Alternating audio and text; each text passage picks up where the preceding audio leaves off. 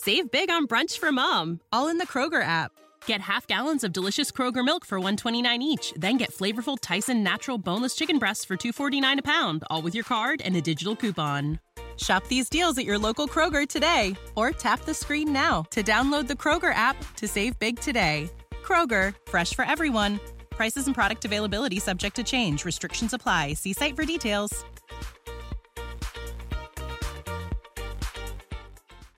This podcast is sponsored by Talkspace.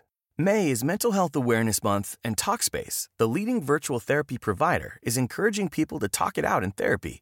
By talking or texting with a supportive licensed therapist at Talkspace, you'll gain insights, discover truths, and experience breakthroughs that will improve how you live and how you feel. With Talkspace, just answer a few questions online and you'll be matched with a therapist. And because you'll meet your therapist online, you don't have to take time off work or arrange childcare. You'll meet on your schedule, whenever you feel most at ease. Plus, Talkspace works with most major insurers, and most insured members only pay a $25 copay or less. No insurance? No problem. If you want to make progress toward a mentally healthier place, Talkspace is here for you. Now get $80 off your first month with promo code SPACE80 when you go to Talkspace.com. Match with a licensed therapist today at Talkspace.com. Save $80 with code SPACE80 at Talkspace.com. When I'm dealing with people, I say, look, these are the, this is the core. This is where I'm gonna. This is my hill to die on, because this is where you're gonna find your salvation, hope, and, and, and the power for salvation.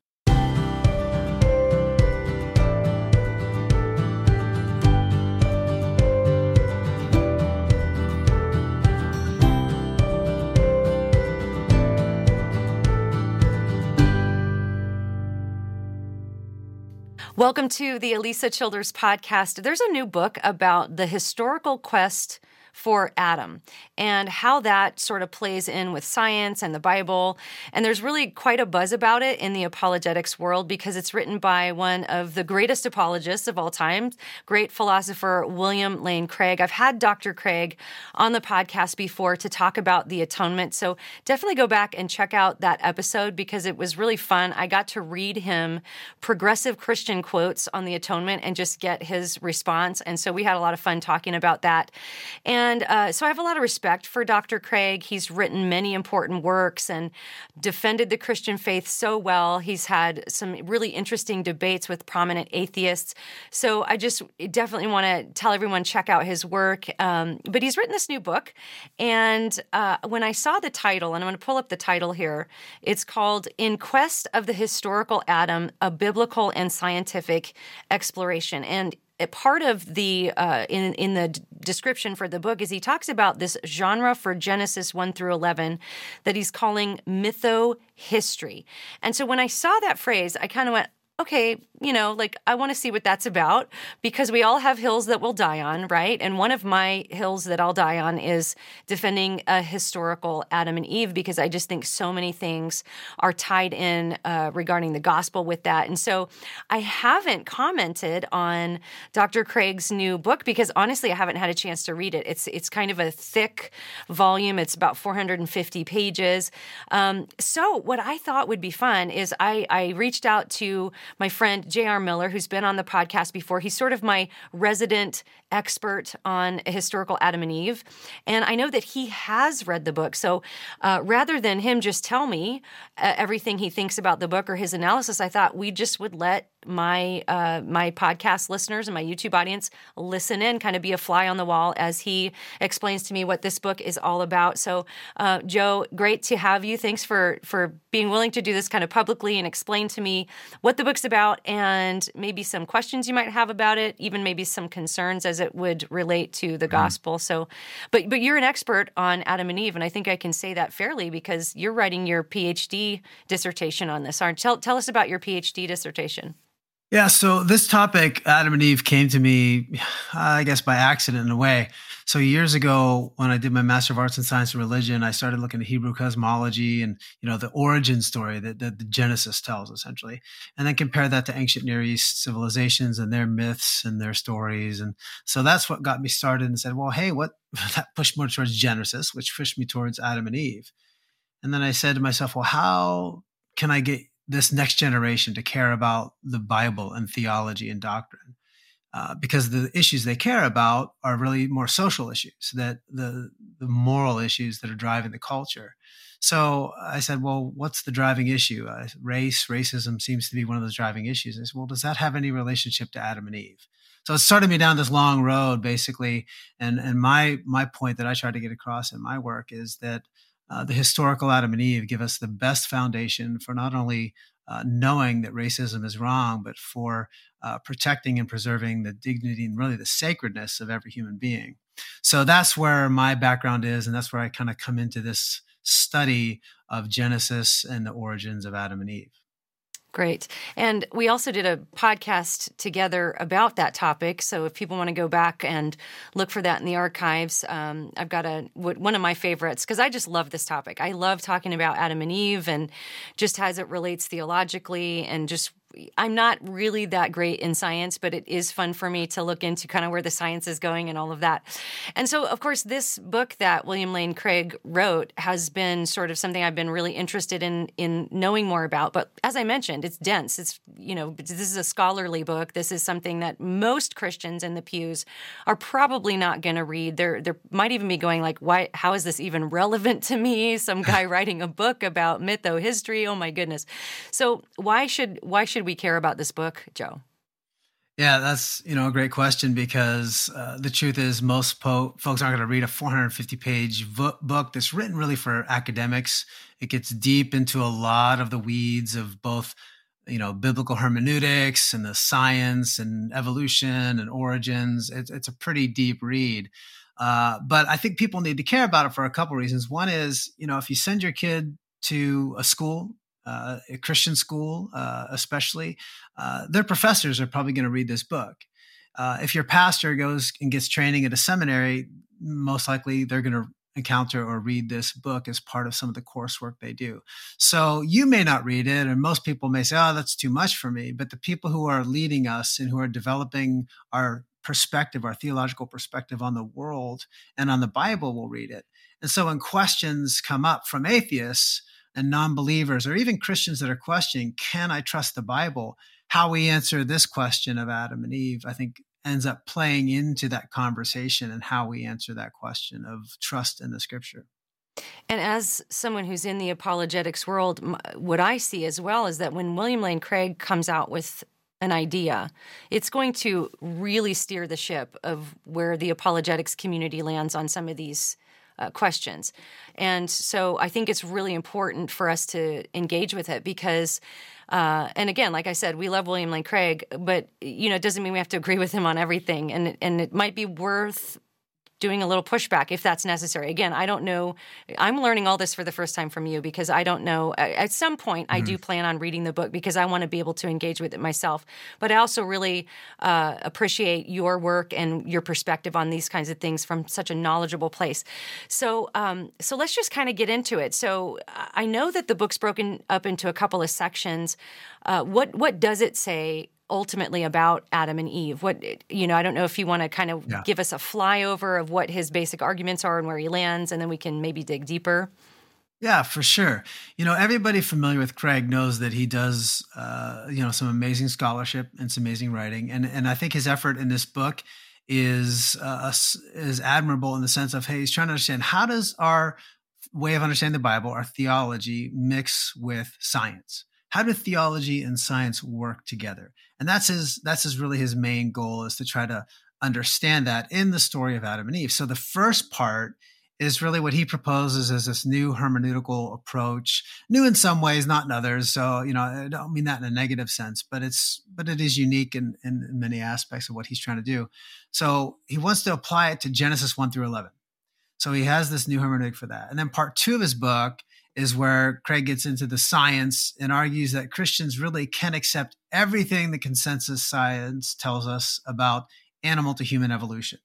So the origins of, you know, hominids and all that stuff. He digs into all the science and says pretty much we don't have to reject any of that stuff. We can take that as fact. And then he says, how do we then that connect with what the scripture tells us? So there's a little bit of good news in this. Uh, so I'll start with that, the positive.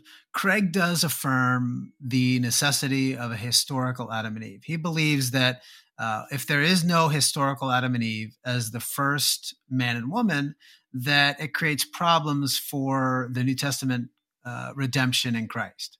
So he's pretty explicit about that, that needing this historical Adam and Eve. Sort of the bad news, then, you know, what he gives with the left, he takes with the right, or I don't know what the expression is, something like that. it goes kind of gives and takes a little bit there. But the bad news is uh, that basically Craig asserts that Genesis, Paul, and Jesus, none of those really tell us so much anything about this historical couple. So, what the Bible t- says is uh, it gives us these sort of theological truths about the couple. Some people call it they're textual humans or theological humans. In other words, we just know these bits and pieces of stories. Uh, and this is what he calls mythohistory. So, there's historical people, but really what the Bible tells us of th- these theological mythologies that were used uh, to explain why they even mattered. So Craig hmm. says that like even if Paul believed in a literal creation, so when you read the New Testament, even if Paul believed in a literal six day creation, he'll say, uh, we're not obligated to share his beliefs. Even if Jesus, you know, talked about Adam as this real person, we don't have to believe that. That was just Jesus' belief. Um, does he, does he actually word it like that? Does he actually say that yeah. was just Jesus' belief? Yeah, well, he frames it as an he, he frames it as an argument of like, well, even if we were to assume that Jesus taught this, it doesn't mean we're committed to those beliefs. And so he says, so it doesn't mean we're not committed either. He wants to try to say, okay, let's put everything on the table. But yeah, okay. that's the premise of how he opens up the chapter, uh, the beginning. Uh, I, th- I think it's that parts in the introduction when he talks about like how he's approaching to this whole thing. He wants to put a, sort of lay everything out on the table. So yeah, so if Paul believed even if Paul believed this, doesn't necessarily mean that we're committed to his beliefs. We're only committed to what the Bible teaches us. We should be, we should believe. Is, is the distinction he's trying to make? Okay. Does that make sense? Yeah, it makes sense. I see that like, look. I'm, You're like he can't really. I know. That. I'm like trying, trying not to make yeah. the face, but I mean the to it's one thing to say when we talk about the biblical doctrines of inerrancy and inspiration it's one thing to say that god inspired the words right the authors didn't mm-hmm. have uh, the authors of the Bible are not all all knowing, right? So that's part of what we talk about with the the doctrine of inspiration. What what's inspired is what God spoke through them, and of course they weren't human typewriters. God certainly yeah. used their personalities and cultural context and all that.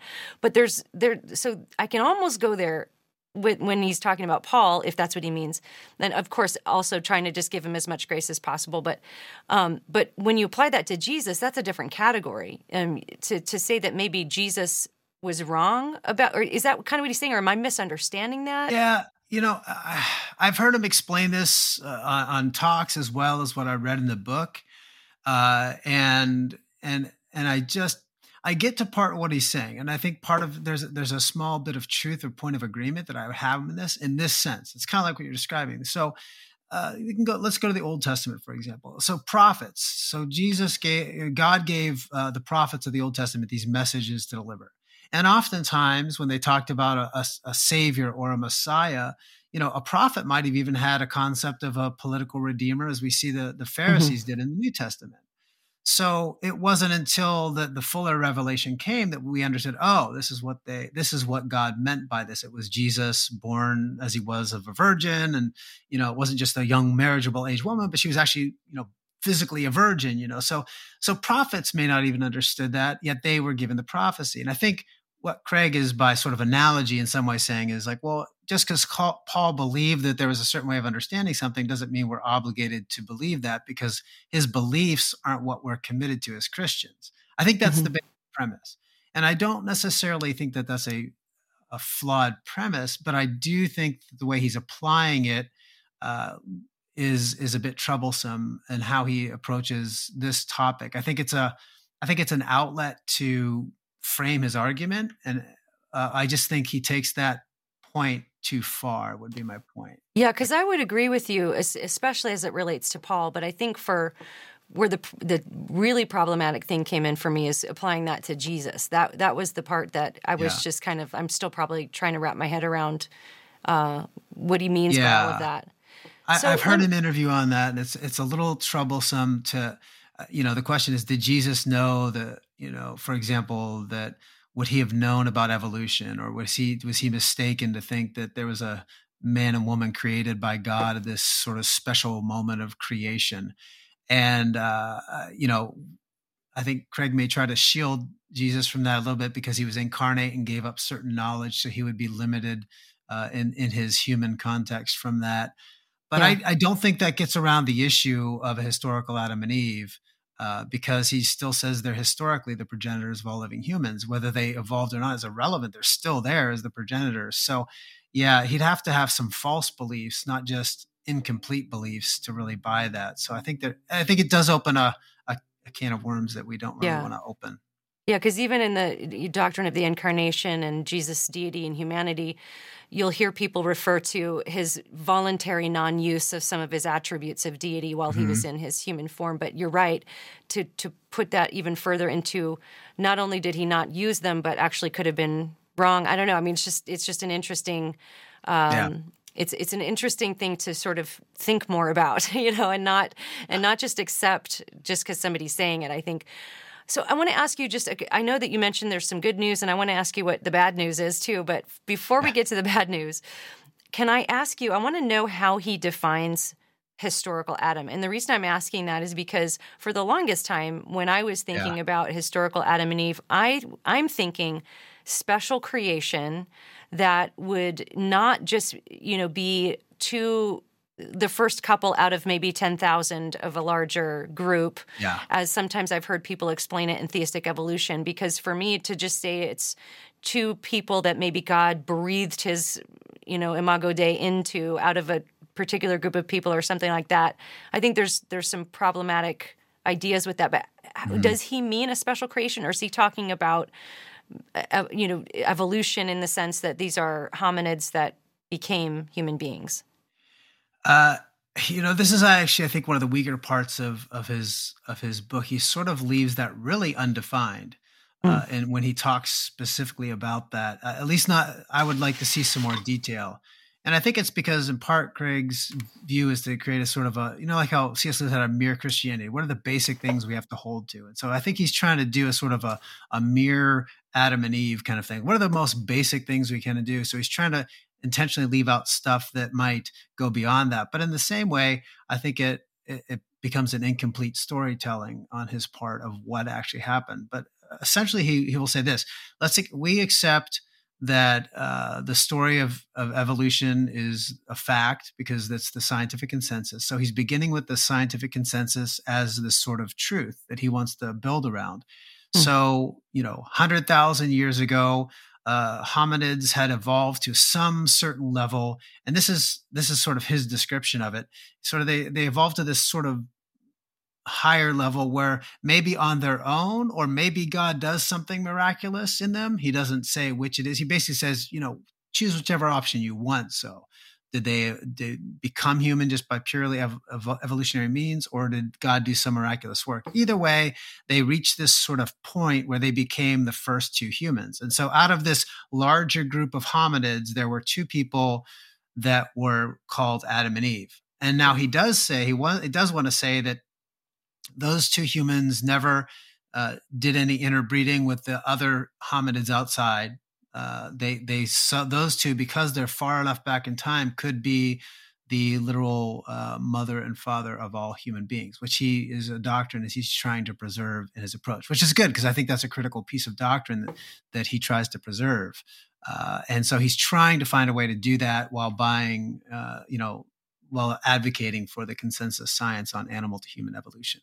So essentially, that that's the goal of the book. Then, if I'm not misunderstanding you, is to make the doctrine of a literal Adam and Eve and the doctrine of what people call, you know, theistic evolution or evolutionary creation. He's trying to make those compatible. Essentially, yes. is, is, that fair? Yeah, that's okay. that's fair to say. Yeah. Okay. All right. Yeah, so he's trying to put he's trying to put yeah well he's trying to put Adam and Eve far enough back.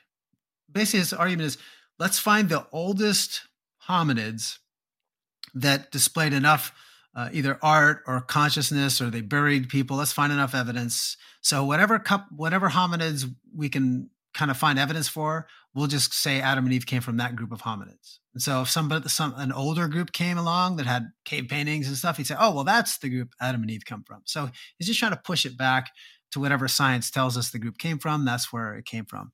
So yeah, so I think in the bad news uh, is, uh, or at least my biggest concern is in the first half of his book is that uh, Craig's proposal really for understanding Genesis and and even the other parts of the Bible. I think there's implications for that as well.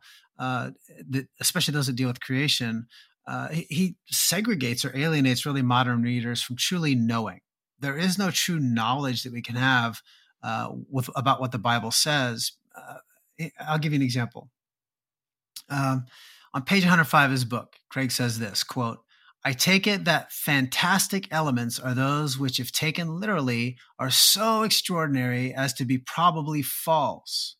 So, in other words, he's saying like the events, especially in Genesis 1 through 11, are so fantastical, is the word he uses, there's there's so many inconsistencies with these stories that nobody at that time would have taken it seriously and why you know so we can't take it seriously as a literal thing because they're just too unbelievable to believe uh, and i guess the two problems that creates uh, is that first that means that only experts whether they're experts in ancient near east mythology experts in higher criticism which he says is the only way to understand uh, genesis so if you reject higher criticism you're you're going to misunderstand completely. Now, very uh, quickly, uh, give us a definition yeah. of higher criticism for people listening who may not know what that sure. is. sure.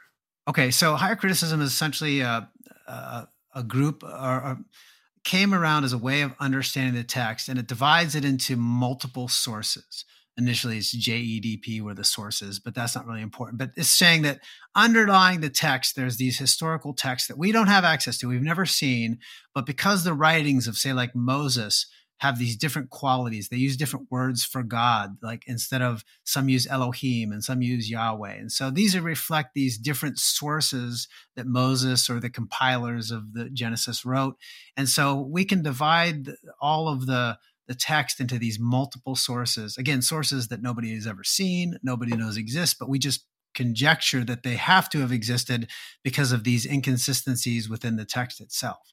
And so it gives you a framework to pull apart the text and say, this part came from this source, this part came from this source. And then there's an interpretive methodology that comes with that. And it's been revised a thousand times since it mm-hmm. came around.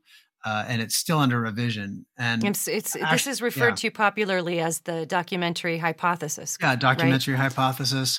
Uh, you know, Craig doesn't actually say what his specific view is on it. He appeals to some of these higher critical scholars but he just sort of says some form of this is what we use. Uh, but what that some form means, I don't know. I think it's one of these nebulous parts about his book that I, I have a concern about yeah. just because it's so ill defined. So here's um, here's a couple of yeah. just concerns I have just from what you've said thus far is so he's just accepting higher criticism as a framework through which to to do his scholarship would you is that accurate because yes. yeah. you know basically for people who may not understand the implications of all of that that's really um, a denial that moses wrote the first five books of the bible right that so that's kind of saying it was it yeah. was just it was several different authors yeah. and editors and um, you know maybe moses some of moses words made it in there but yeah. Some may argue that, well, Moses had access to these ancient documents and maybe he was the compiler, so they wouldn't want to deny Moses as the author. But yeah, a lot of it's dated after Moses in the historical way of looking at that. You know, these these source documents were dated much later, especially a lot of the priestly documents, that kind of stuff. So uh, yeah, at some point you have to say there's sections that really weren't from Moses. I think I'm not sure how you can legitimately get around that without saying you. Sure, because you you do have. Joshua. You know, there there's they're recording Moses's death, so somebody somebody yeah. did that, right? Yeah. Um, but my understanding, and correct me if I'm wrong, is that with the documentary hypothesis, though, it's taking it a lot further. Like obviously, even people who yeah. reject the documentary hypothesis will say, "Well, sure, there were there were some some things that were maybe um, compiled later, a few, but not like the the major part of it. It would just be like like mm-hmm. that. Like after Moses dies, obviously, maybe Joshua, uh, you know, recorded that or something. And so this is mm-hmm. something that there's a lot of debates about, even in the apologetics world and in the world of scholarship. Yeah. Uh, but but one thing that is just interesting from that quote that you read, and I've seen that quote floating around because mm-hmm. I, I, have read some critiques, and then I've read William Lane Craig's own defenses of the critiques as well. So yeah. you know, I was trying to be really fair here.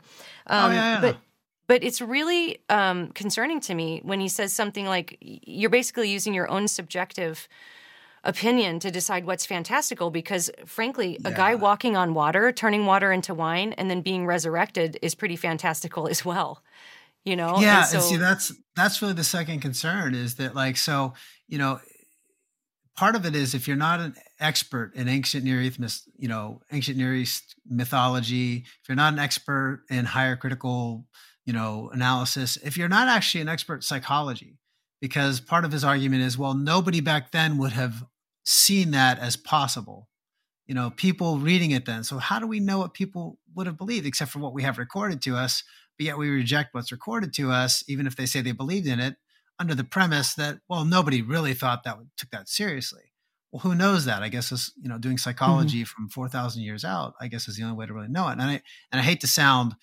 you know like like terrible i know it sounds like like I'm misconstruing something when I say that because it sounds so odd, but I, I, I just don't see a way around that. But that leads to your that whole idea of fantastical or what's unbelievable becomes a decision of the culture or the individual. So if mm-hmm. it's not if it's not if it's so unbelievable because science tells us it's unbelievable, what about people for the last two thousand years? Uh, you know what? And then you get into the miracles and the other things. You know, Balaam has his talking donkey. Uh, there's stuff in Genesis outside of chapter 11 that, that seems just as fantastical that I know many Christians have walked away for those things. Craig wants to say, no, no, what I'm saying only counts for Genesis 1 through 11. So he's basically adopted that sort of hermeneutic that many skeptics would adopt. He's just trying to say, I want to limit it to Genesis 1 through 11 is really where, where he differs from some others. Uh, Does he have a, think, a, like a reason he would stop it at 11 or?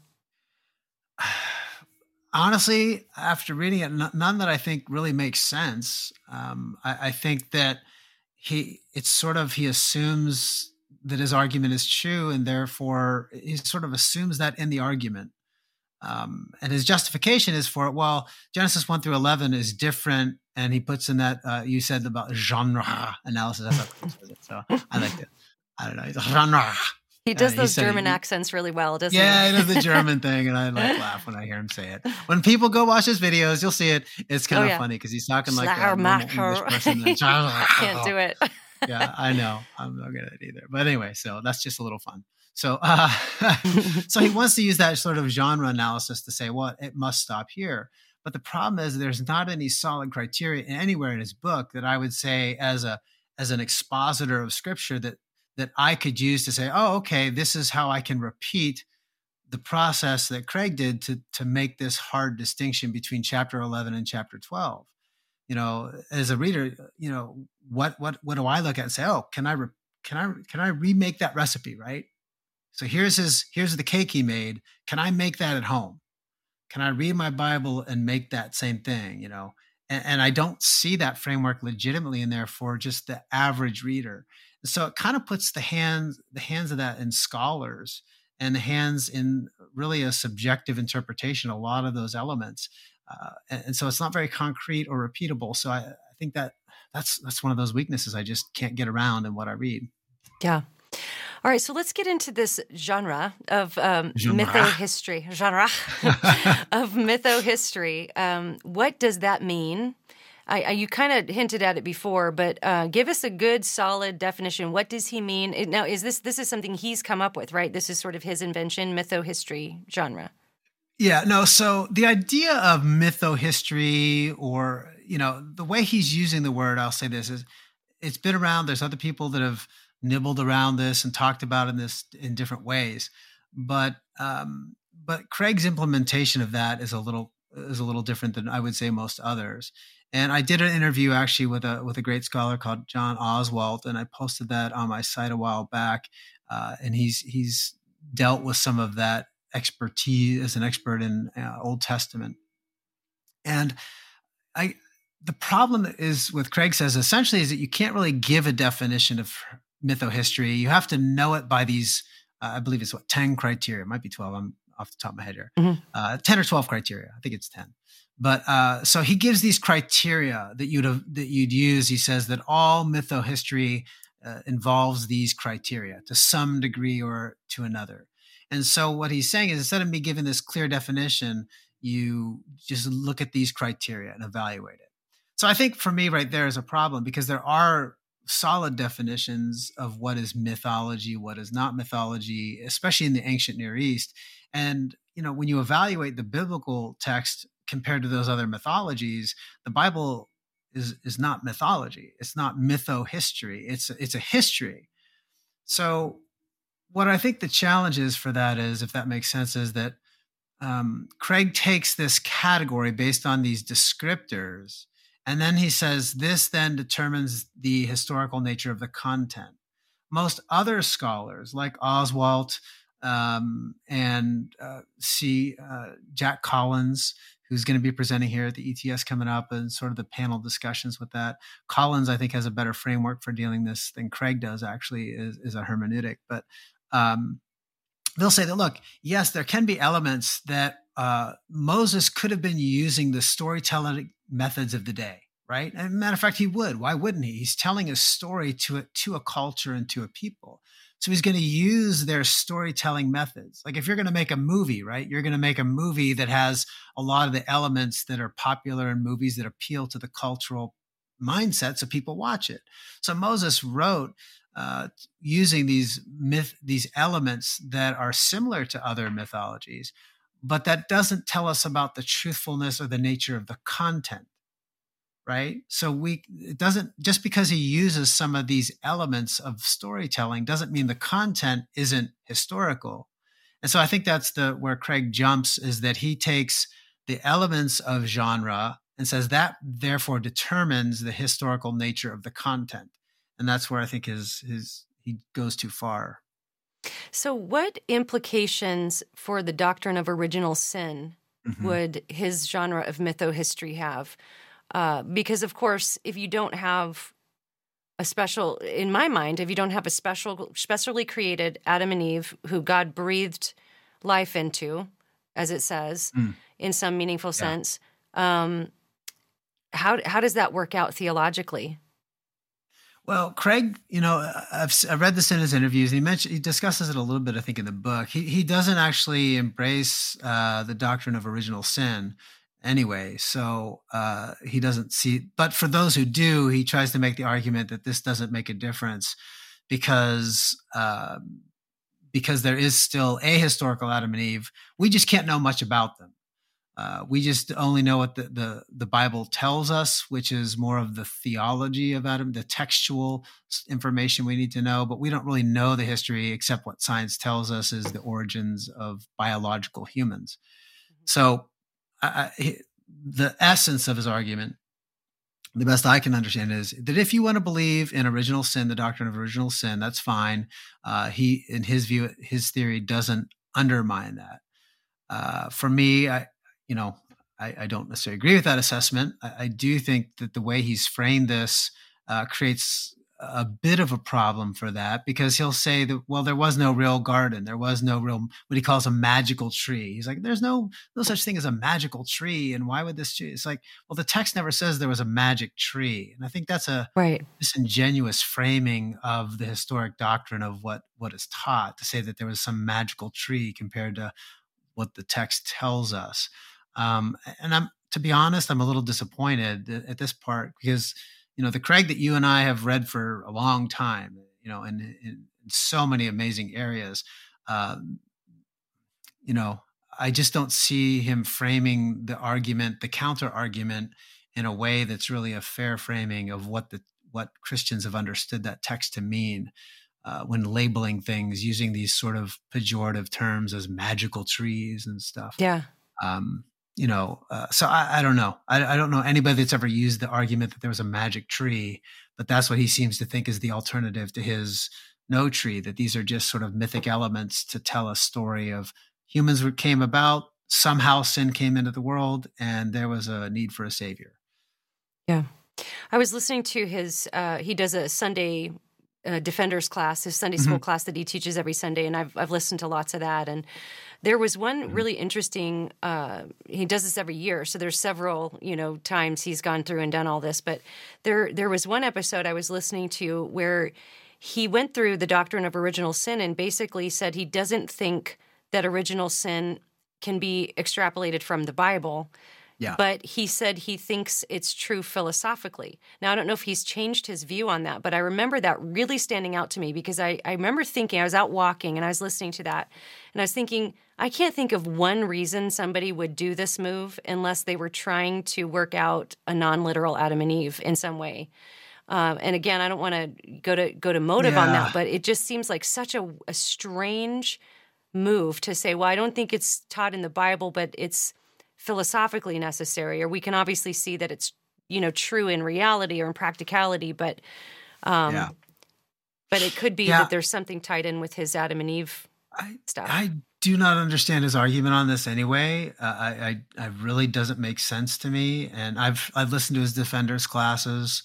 Uh, I've gone through at least, I think, at least one cycle of it. I haven't listened to Mhm. multiple cycles, but at least one cycle. So I don't know, it was a few years ago. Um, and so I've listened to those things. I've, I've seen his videos talking about this, and I've read this book and other books as well. I just don't understand his point that he's trying to make. Like you say, though, I think this is part of what I think is the weakness of the book. Is it?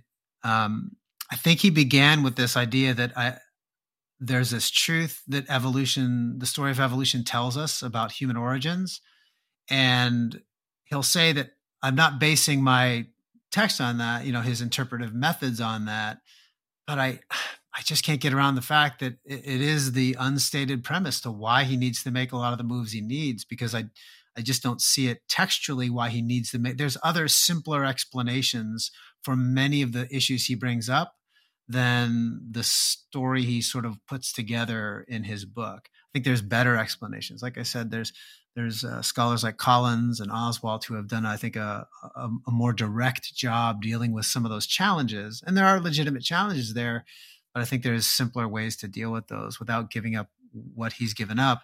Uh, I think the only reason he has to go that way is because he's really trying to say, how do I reconcile my theology with the consensus view of evolution?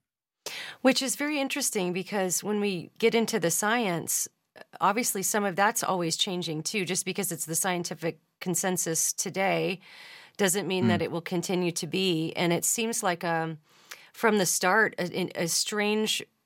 a- Well, it's not strange. I get it. I mean, obviously, we know things about the world because of science that you know we we can look at the Bible and realize maybe that there were different things going on than we understood or something like that. So I, I get that.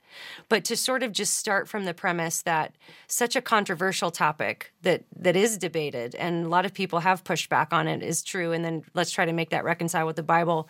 Um, that that's that's seems to be a little Yeah. premature when it comes to evolution. Would you agree? Yeah, I I think that's I think that's for me is part of the challenge, and and this is I'll say is looking at the science side. What's interesting is you look at all the the literature that's going out on the idea of origins.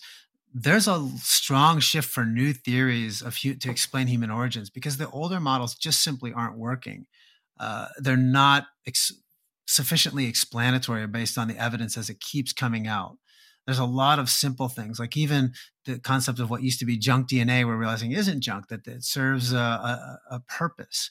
And so that of course was a strong argument originally for universal common ancestry the idea that you know humans evolved from lower forms of animals and are just living animals. But as that story has uh, that scientific story has changed people aren't giving up their commitment to animal to human evolution. They're just saying we need new theories. And they become these sort of ad hoc theories where you just keep adding, you know, pieces and pieces and pieces together to try to make it work, but it's not. So Christians that are trying to make our theology fit with that storyline, I think we're going to be disappointed in the next 10 to 20 years because we're going to realize we need to revise again and again and again what we believe about the historical Adam and Eve. And I think once we get ourselves in that position, while that may be favored now, people will look back in a, in a decade and say, what were people thinking? Um, Why were they trying to accommodate something that itself uh, acknowledges that it's unclear and uncommitted to those, you know, the facts of those things are just not clear. I think many Christians think, or they're under the false impression that Mm. if they're going to believe in a historic Adam and Eve, um, that somehow, you know, Christians must reject science or be afraid of science. Um, how would you go about answering Yeah. that? Yeah, you know, we don't at all. There's no shame in uh, standing firm in the scripture, yet trying to understand what science is telling us. So, uh, specifically when it comes to evolution, the, the older terms that are used that I think have come back into use again, you know, the microevolution versus macroevolution. Mm-hmm. Yes, everything changes over time. Everything changes. Uh, our bodies were were built by God, designed by God to adapt. And the funny thing is, we're seeing that a lot. I just read literally yesterday, or maybe it was this morning, this article about how birds in the Amazon are adapting to global climate change and they're evolving and stuff. Well, yes, animals change based on their environment that they're around. And that's been, a, people have known that forever. And that's never been in doubt. The question is, uh, does that mean a bird turns into something else? Right. Well, no, we haven't observed that the, the, on the macro level. So on the micro level, yes, things change because our body has all these genes and there's like little switches in them, right? Like a light switch on the wall. And so there's there's factors, there's influences from outside that say, "Oh, flip these switches on, flip these switches off," that help animals adapt and survive based on those circumstances. But we can't say that because that's true that you can flip enough switches to turn, you know, a bird into a lizard, into a monkey, into a human kind of thing. Uh, that's what we don't have the evidence of. So on the macro level, I don't think there's any embarrassment. There's too many fabulous scientists out there who are saying, look, we don't have to buy that part of the story to, to be Christian or to even be good scientists because there is legitimate questions out there against and, and evidence that it just simply didn't happen that way. So do you think um in order to consider yourself a thinking Christian, and I obviously this is a softball because I know you're gonna you're gonna answer this, but should we right. be embarrassed by our rejection of uh, animal to human evolution? If if Christians are saying no, we we the Bible does not teach that. Should we be yeah. timid or embarrassed in the public square? Yeah, no, uh, that's and yeah, it is a softball because you kind of know where I'm going with this. We've talked about this a little bit before, but yeah, no. Uh, uh at one point, look, theistic evolutionist folks said that science proved there had there could never be an Adam and Eve, and it wasn't that long ago, only like three years ago, uh, that uh, there's certain groups and individuals saying that you know this evidence disproves any possibility. Now, those same group of scientists are saying, well, no, that the science doesn't disprove that. And actually, the science never said that that it didn't anyway. They just were trying to appease sort of a scientific worldview to show how understanding they were or how open they are to accepting science and they're willing to reject anything the bible says just so they can i don't know be academically successful or be uh, appealing to the world around whatever their motives are uh, it, they, they've had to backtrack on those things so faithful Christians, again, they pushed back against that theological, those theistic evolutionist views.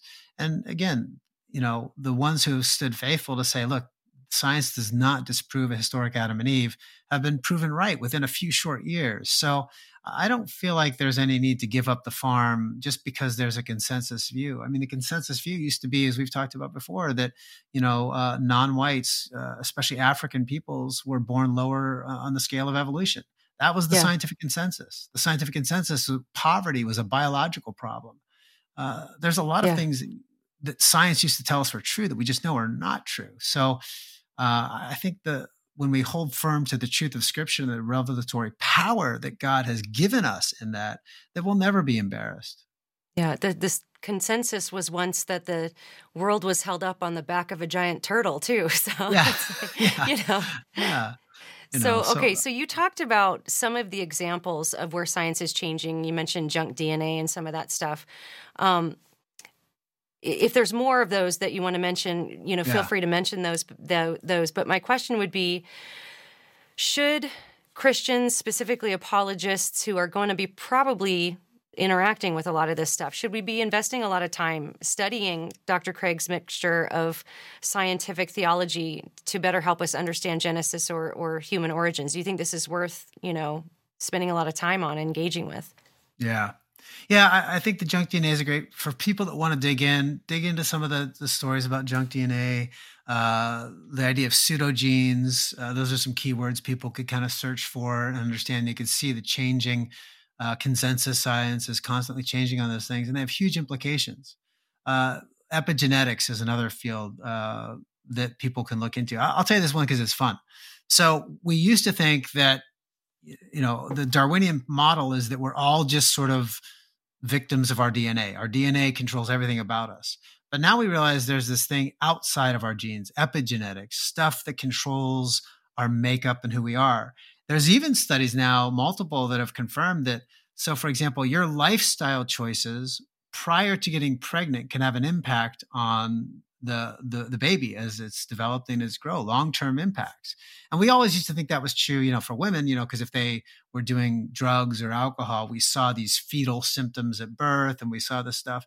But now studies show that that the male sperm is actually impacted by mm. a man's choices prior to you know inseminating a woman. So we can see now that it's not just this sort of um, slavish victims of genetic ancestry, that there's a lot of factors that play into it. I think the Bible tells us that the sins of the father and mother can be visited on a third and fourth generation. And I, I don't want to take that too sciencey and force science into that, but I do think that it's true that we can make choices that that have impacts on our families. And I think that there's a, a genetic, uh, you know, an epigenetic influence there that, you know, shows something. So you know, those are a few things people could search. But yeah, to your second question, part of that, uh, should Christians and you know invest time in understanding this? Um, I guess my my first my, my, initial answer is no. I wouldn't spend a lot of time investing this if you've got other things. Um, and part of it is, and this is sort of a tongue in cheek answer, but or maybe a little cheeky answer, but uh, you know, part of me responds. Th- this is the rebellious part of me. You know, I just like I always want to fight against the the consensus. I'm a, I'm a fighter. You know, uh, but you know, Craig doesn't even make the claim that he believes his own theory. Mm. So why should we? It's kind of a it's, it's sort of a rhetorical question, but it, it just it, it bugs me when Craig will be on interviews talking about this. He's like, "Well, I'm not saying that my book is true, that it tells you what is true about us. I'm just saying that this is the best argument for this if you want to believe these certain X, Y, Z things." So, why write a 450 page book with a theory that you yourself don't even want to commit to? So, if he if he spent years studying and writing this, and and his conclusion is, I'm not committing to the truth of this. Part of me says, why should I commit to accepting the truth of this? I mean, yeah. I know that seems like so maybe like a anti-intellectual argument or something. I don't know. I feel like I'm cheating in saying that, but I don't know. Does that to you? Let me ask you. Does that does that make sense? What I'm saying by that sort of statement? Yeah, I, I think it does. It's like I I've always preferred to learn from people who are really persuaded for their particular view.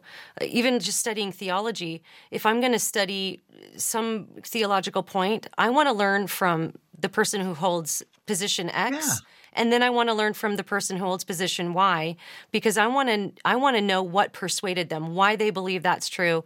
And if someone's sort of just throwing something up like I, you know, this it could be this, but science everything's changing. I, I get what you're saying, but maybe people listening are thinking, well, you know, is what you're saying does that mean that apologetics isn't necessary or it's not worth your mm-hmm. time? I don't think that's what mm-hmm. you're saying, but maybe speak some clarity to that.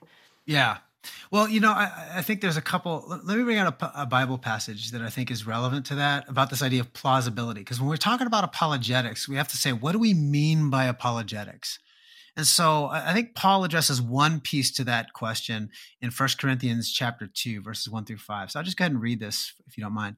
Uh, he says this uh, And when I came to you, brothers, do not come, I, I, did not come proclaiming to you the testimony of God with lofty speech or wisdom, for I decided to know nothing among you except Jesus Christ and Him crucified. And I was with you in weakness and in fear and in much trembling, and my speech and my message were not in plausible words of wisdom. And I think that's the part that applies here. Craig is arguing for what's plausible, but not what's actually true. Mm. Uh, but in but I came to you says in demonstration of the Spirit and in power, so that your faith might rest on the wisdom, not on the wisdom of men, but on the power of God. So the first part about apologetics we have to understand is that we use reason, we use wisdom, but not for the sake of proving our reason and our wisdom and our skills and philosophy. We use it so that people might know and experience the wisdom and power of God. And so if if our apologetics is focused on these plausible philosophically, oh well this is likely unlikely arguments, I think we're getting into a whole realm that in the academic world is valuable. And in, in, an enlightenment world, I get the value of that. And I, I spent a lot of my life in that with a lot of degrees. Hmm. and so I have no, I, I enjoy those things. But my enjoyment of those debates and discussions and argument doesn't justify me turning my apologetics into those issues. I've got to mm-hmm. remember the purpose of my apologetics is that when people are struggling to find faith in Jesus Christ, I don't need plausibility. I need something that's firm and true. And what that is is found in the in the person of Jesus Christ and him crucified. And I know what the Bible tells me that through one man sin came into the world and so righteously I know that God gave me escape through the second Adam, through the second man. And anything outside of that, I don't really in a relational way i'm talking here. I'm not saying mm-hmm. don't study those things whatever but i'm saying when i'm dealing with people i say look these are the, this is the core. This is where i'm gonna this is my hill to die on because this is where you're going to find your salvation hope and, and, and the power for salvation. So that's really yeah. that that first aspect of that. So th- i mean is that i have another one but i just want to stop there and say does that kind of resonate with what you're looking yeah, for? yeah it, it it really does because it's like eh, I've heard people use that verse almost as a cop out to where I don't have to study anything. Mm. I don't have to become intellectually informed because just just the Christ crucified and like I don't have to know anything else. And I think no, I think your answer was was very thorough. It's like we could we could spend all day speculating on things and there are and that's why I mentioned that earlier. There there are hills that I will die on. And yeah. I have friends and and people that I consider to be my brothers and sisters in Christ who uh, don't die on the literal Adam and Eve hill. And I get that. And, uh, you know, I'm not saying that that's a requirement for salvation, but I think it's essential to the gospel as far as theologically um, makes makes things really problematic yeah. for the gospel if we don't hold that line. Like you said, there's a first yeah. Adam and there's a second Adam, and the whole gospel story is really framed around that. And so that's that's a pretty important hill to die on, in my view. But yeah. what was the the second verse you wanted to bring? Up? Yeah, up? so the second verse that I think jumps out to me is from First Timothy one four. Um, and this is Paul speaking to Timothy uh, because he's having these false teachers coming to the church. And, I, and by the way, I don't mean that Craig is a false teacher. I'm not implying that by this verse. Right. So nobody, you know, send your hate mail to alisa.childers at I hate William Lane Craig.com. Well, listen, know, there, there's there's going to be a split. We're going to get people mad that we criticized him, and then people mad that we didn't yeah. call him a false teacher. So you know, yeah, we're going to get letters from all of it. you can receive all those. Welcome to you. What's uh, your address there, Joe? no one can even find me, so no one cares about me. So, uh, but First Timothy. So I'm not saying that, but I but but this is the context for what Paul's saying to him in this chapter, First Timothy four. So the first the first thing he tells him is, you know, uh, stand against false doctrine, these false teachers. But two, he says, nor, so there's a separate point. He says, nor uh, devote and stand against those who devote themselves to myths and endless genealogies, which promote speculations rather than the stewardship from God that is by faith. So while theologians and philosophers and academics, we're going to battle this issue out and what Craig does. Again, the positive is he affirms the need for historical Adam and Eve. I think his framework for that uh, falls flat, and, and and like I said, he he's not even sure he accepts it as truth. So I'm not sure I do. But that's where it gets to these speculations rather than stewardship of the gospel of the hope that we've received. So again, uh, you know, when you talk about endless genealogies, what become more endless than pushing Adam and Eve back further and for, further simply because the science says they couldn't have come from this group, they must come from that group? That's an endless genealogy mm. that will always be changing in science. So I think the the genealogies that the scripture comes to us, I don't have any reason to say that those aren't ju- those aren't more sure those I think are a greater foundation to build my faith on than the speculations that come with philosophy and science. Not that they don't have validity for what we're doing, but just that that's not where we want to build uh, our foundation on. And I think that's what Paul's, you know, they had their version of it in Paul's time. We have our version of it now, but the principle remains the same. That's good. Well, in a moment, we're going to go to our Patreon only uh, sort of after party hangout time.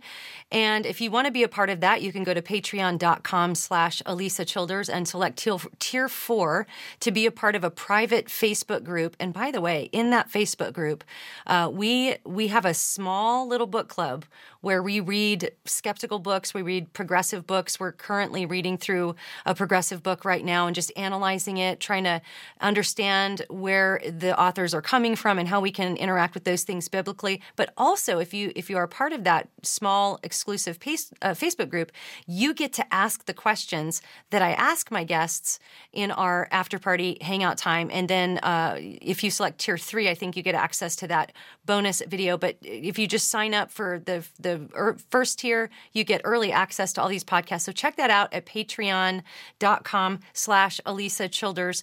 Uh, Joe, so as we close out this portion, um, if you could just, if somebody just said, hey, what'd you think of William Lane Craig's book? And you had to give just a two minute little summary review, how, how would you summarize your thoughts?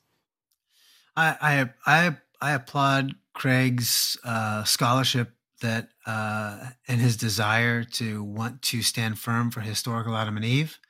I applaud his effort to want to try to make an understanding of how the scripture fits with science. Uh, unfortunately for me, I just don't think this book meets the standard that I've I've come to expect when reading a, a William Lane Craig book. Uh, and so uh, he's he's non-committal on it, uh, and so I find no reason to really commit to it as a as a, a theory that I'd want to stand on, because he's not going to stand on it either. Uh, so I think there's some better literature out there that I would point to that that address these questions that already exists, and uh, those are those are things that I would I would I would point to for the people really wanting to dig in to something specific about how to understand the challenges of Genesis with uh, issues of modern science. And what are a couple of those resources? Of course, we want to plug your website, morethancake.org, more than cake. And uh, Joe has blog posts on there, videos where he's interacting with these ideas in depth. So definitely check that out. But, Joe, what are a couple other resources that you might say, hey, read this instead? Yeah, so definitely. I, actually have a couple listed there. So I did an interview a little while ago with a guy named John Oswalt. I mentioned earlier in the show. Uh, he deals with. He has a book out that deals with. Uh, you know the idea of Genesis uh, as among other myths and uh, what that's about. And so I did an interview with him a few weeks ago. That's posted there. So and I have links to his book from the site as well. So John Oswalt, you can find his book on Genesis out there. Uh, and then also I think John Collins has some good writings on this. And if you just search John Collins Genesis, uh, myth, history, that kind of stuff, you'll you'll come up with some great posts that he's put. You'll come up with some books that he's done. I think he does a good job uh, with dealing with those as well. And I think some of the resources actually put out from Reasons to Believe, uh, Hugh Ross's group, uh, have mm-hmm. dealt with Genesis pretty well, and they're they're dealing uh, with this very issue as from on their site as a blog level. They have some books coming out this year. So those are some names I think I'd, I'd, have people start with, and they can kind of find some good online resources that will lead them to some deeper books if they really want to go that far. Um, yeah. Very good. All right. Well, I want to thank my guest, J.R. Miller, for joining me today. Again, check him out, More Than Cake org for all uh, the resources that he mentioned and also his own resources, blogs, and videos and such. If you are watching on YouTube, it really helps if you hit the subscribe button and click that little bell icon to be notified every time we release a new video. If you're listening on audio platforms like iTunes and Spotify, leaving a five star review really helps get the uh, episodes into the news feeds of more people. Also, if you saw this on social media, clicking like, sharing it with your friends, all of that's helpful. And Thank you so much for watching, and we'll see you next time.